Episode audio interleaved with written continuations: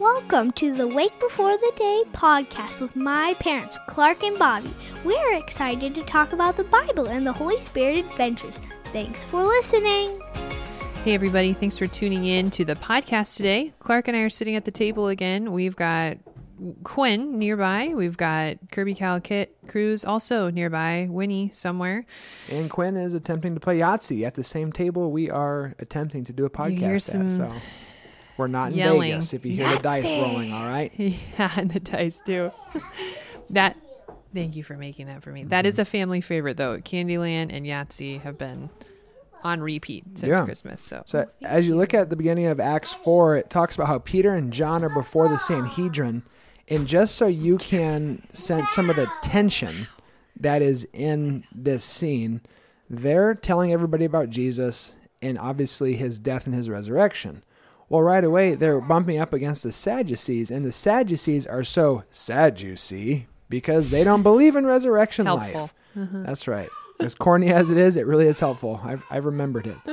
They don't believe in the resurrection. And so if you look at the first six verses of Acts 4, there are 11 groups of people or individuals that are against the disciples. oh wow, Yeah. I did not even pull that out of this. Yeah, the groups are the priests, the Pharisees, Hmm.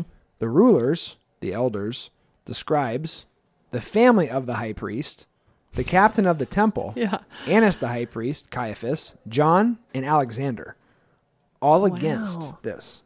And this is important to note because if you had to break Acts 4 up into basically sections, there's the first half, which is dealing with persecution, and the second half, which is dealing with prayer. And so, what hinges those two in the middle is are we going to be afraid of those people who are trying to silence the voice of the church and the voice of the Christian? Are going to succumb to that? Or are we going to continue to have a voice and tell people about Jesus in the midst of their opposition? The 11 groups that we just talked about. So, just for context here, in the first couple of chapters of Acts, the church has grown from like 12 people to um, 3,000 people to 5,000 people. And it's growing quickly. So you can clearly see where this is going to bring some tension from those who oppose Jesus. Yeah, this is a peculiar and kind of specific event too, because what has just happened is Peter and John were while they're going to the temple to pray, heal a crippled man.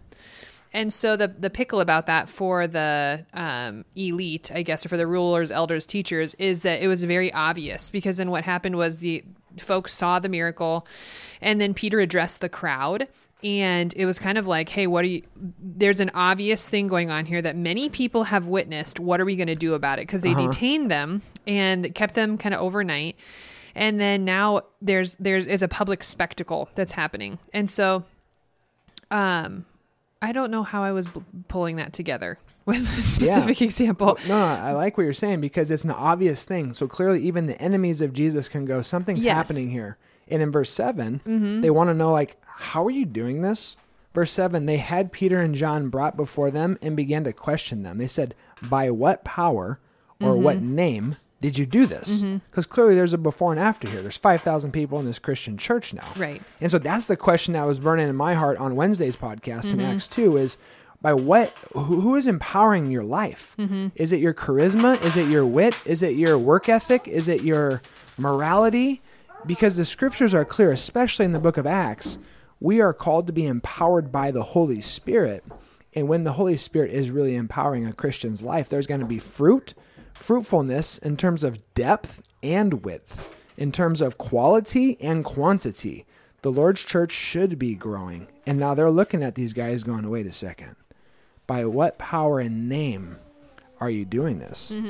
And so, yeah, that, that really stood out to me in the midst of their opposition. There's fruitfulness because they're doing what Jesus told them to do. right this is opportunity too where we one of the things we kind of you can pause and talk about here is the fear of man mm-hmm. and like you said so there's 11 p- people groups 11 kind of obvious people here coming against him saying you know by what power you do this but also hey we have power over you. Like we're going to put mm. you in jail. Like this is kind of a this is a big moment for the church also because we so jesus is he's ascended. He's back in heaven. Holy spirit has come. And so now it's kind of like these apostles it's like it's their time like shine for jesus you know? And and there's opportunities for um boldness which is all over the book of acts. And in persecution you see the explosion of the church. But i think there's also opportunity to what's not written in the text is this is an opportunity to be quiet too. Like Mm-hmm. what what do you want to do here? Like you know you do you want to speak truth? Do you want to like really be bold and proclaim I, i'm guessing no you don't necessarily want to do that you don't want to be in jail you don't want to be flogged you don't want to have a reputation hmm, that's so What do you want to do with your Thursday? I'm going to get Exactly. flogged today. but greater than that is their want to be in alignment with the truth, Yeah. with who Jesus was and is, and and how to to be saved in Him. And so I think that's like a huge takeaway. So you're talking about how verse seven they identify, you know, by what power, but then Peter in verse ten when he's proc- proclaiming this, he kind of like it's a little bit. It's a little jabby. Like it, it is bold. And he said, It's by the name of Jesus Christ of Nazareth, whom you crucified, by whom God raised from the dead, like you just said. So it's a little, it's kind of like a, um, I'm going to see you on your high ground and I'm going to raise you to higher ground and say, you know, this this is the guy. This guy that you that you killed. And then we talk about all the time too, just the reality of verse 13. I think it's 13 and 14 Yeah. and how that's another reason why this power and boldness that Peter and John and the apostles are filled with is so appealing and enticing because they were nobodies. Yeah. They were Can, JV can you B read it? team. Can you read those scriptures I for will. us? Yep. When they saw the courage of Peter and John and realized that they were unschooled, ordinary men, they were astonished and they took note that these men had been with Jesus. So that was hmm. just verse 13. Yeah. You, you want to speak on that more? Verse 13? Well, I love it just because that's us. Yeah. That that is the vast majority of the church, where we are normal people Mm-hmm. who have jobs. Um, obviously, we're we're blessed to just like call church work our work, but the vast majority of the Christians in the world are Mm-hmm. bivocational. They're like the tent makers and the the preachers. They Yeah. are the elder and the lawyer. They are these things, and they're ordinary people who just spent time with God. Mm-hmm. And there is a clear distinction when you look at them compared to other people in the world.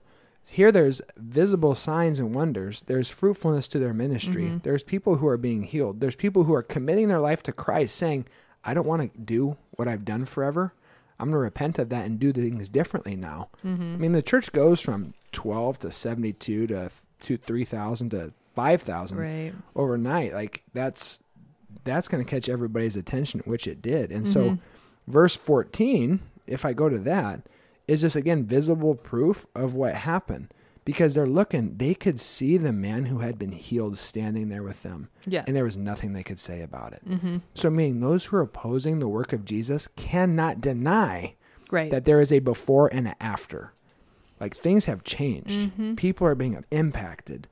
And so that's my prayer for us. If the Spirit's really empowering our life Mm. in the face of opposition and really the social discrimination that Christians face today, our lives are not threatened here, uh, you know, as we're unpacking in the book of Daniel. But there is social discrimination, and we're speaking of Jesus. My prayer is that if our life's empowered by the Spirit, there will be visible, tangible um, uh, fruit Mm-hmm. where people are healed or people simply find love and belonging in, in the Christian community where they're like, I want what they have. Mm-hmm.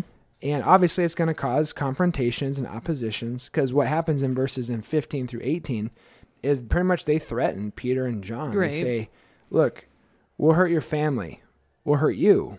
Remember what we did to Jesus? Yeah, we killed him, like you just reminded us of, Peter. Mm-hmm. So you guys shut your mouths or else Right. you're going to get it too. Mm-hmm. And like you said, that's there's that fear, man. Like, what are you going to do in that moment? Mm-hmm. Because the first half has been persecution, the second half is going to be their response to this threat.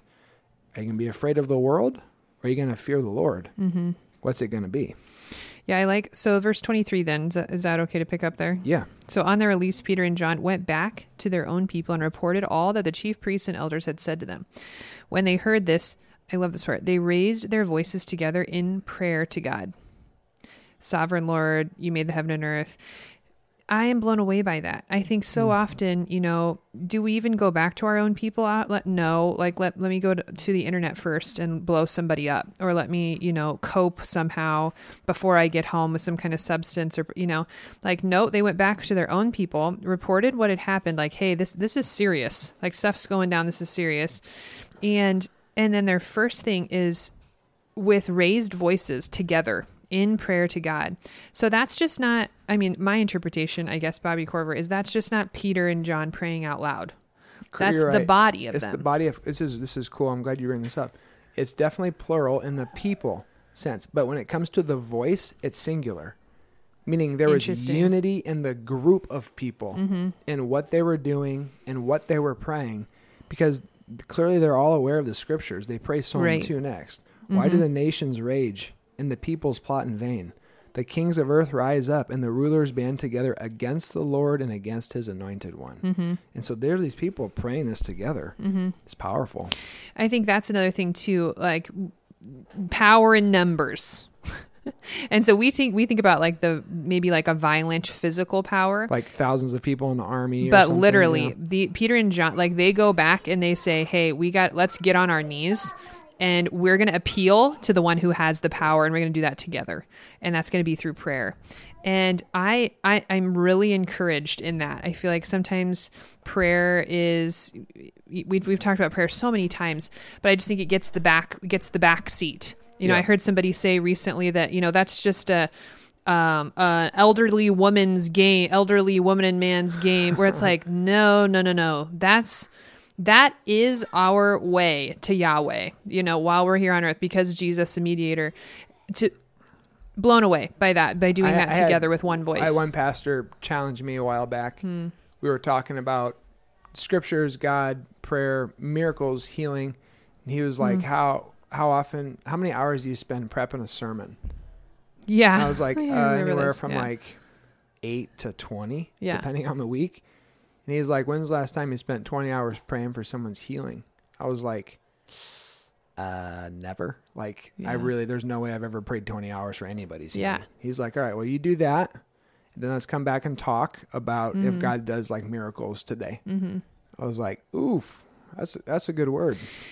That is a really good word. Because I look at us. verses like 29 and 30, and that should be our prayer. right, because so they're praying back the scriptures to the Lord, and Mhm. then then where they move to, you want to read that twenty nine yeah, and it thirty. says, Now, Lord, consider their threats and enable us, your servants, to speak your word with great boldness. Stretch out your hand to heal and perform signs and wonders through the name of your holy servant Jesus. That should be our prayer today. mm-hmm. Like, God, help us to proclaim the gospel with boldness. Give us the words to say in grace and truth. Mm-hmm. And God, I pray that we would meet unbelievers in powerful, miraculous ways that's undeniable, where God, you get the glory and not us. Yeah. As as the passage continues too, like there there's just such unity. So unity in in them being persecuted together, uh, unity in them praying together, and then moving forward too. There's unity with how they're dealing with their possessions and just life, like sharing life together. I think we talked about that in the last one too. How it's like above all, like we can identify, you know, with these different groups, or we can wear these labels uh, for our vocation or maybe our position in life, but a banner above all of those things is the person of Jesus Christ. That mm-hmm. that's he brings us together and unifies us and save. I love that. Thank you for that. There is something in the Bible. And so you see that at the end of the chapter too, where it's people bringing their possessions and how and I love because this is such a stark difference with how to handle specifically money, but your possessions too. Thank you. Um, than what we first read about in Acts with Ananias and Sapphira. Yeah. Were you going to go there? Yeah. Where Do you it. see a, a complete attitude shift in verses like 32 and on. It says, Mhm. All the believers were in one heart and mind. No one claimed that any of their possessions was their own, but they shared everything they had. And with great power, the apostles continued to testify to the resurrection of Jesus Christ, and God's grace was powerfully work in them. And so you see that communal a- impact of, hey, we're part of the team. We're viewing ourselves as the community and the, the capital C church. And um, I'm excited to, to do that. We want to see other people blessed. And so we're going to band together as the people of God and say, God, give us lives that are gassed, fueled, empowered by your spirit. Um, when persecution and opposition rise, give us the boldness to speak the truth And we ask, Lord, you'll do your job and do what only you can do. And that is, in the name of Jesus, bring healing and the touch of Jesus to people who don't believe. And so I think, uh, yeah, looking for opportunities to pray with people, especially if you know non Christians who are hurting. That's your ticket. That's your open window to pray. Like a story for us is a while back, um, me and our son were at the doctor. I don't know if he was getting stitches out of his foot then or what happened, but we noticed that our pediatrician, who we really love and respect and has been really kind to us the last eight years, um, where her hand was shaking. And what what's the disease called that she's facing now? She has Parkinson's. And I remember asking her, like, "Hey, are you okay?" And it was there in the hospital room, and I don't think she's a Christian. Cal got to lay a hand on her shoulder, and I did too, and we got to pray for her.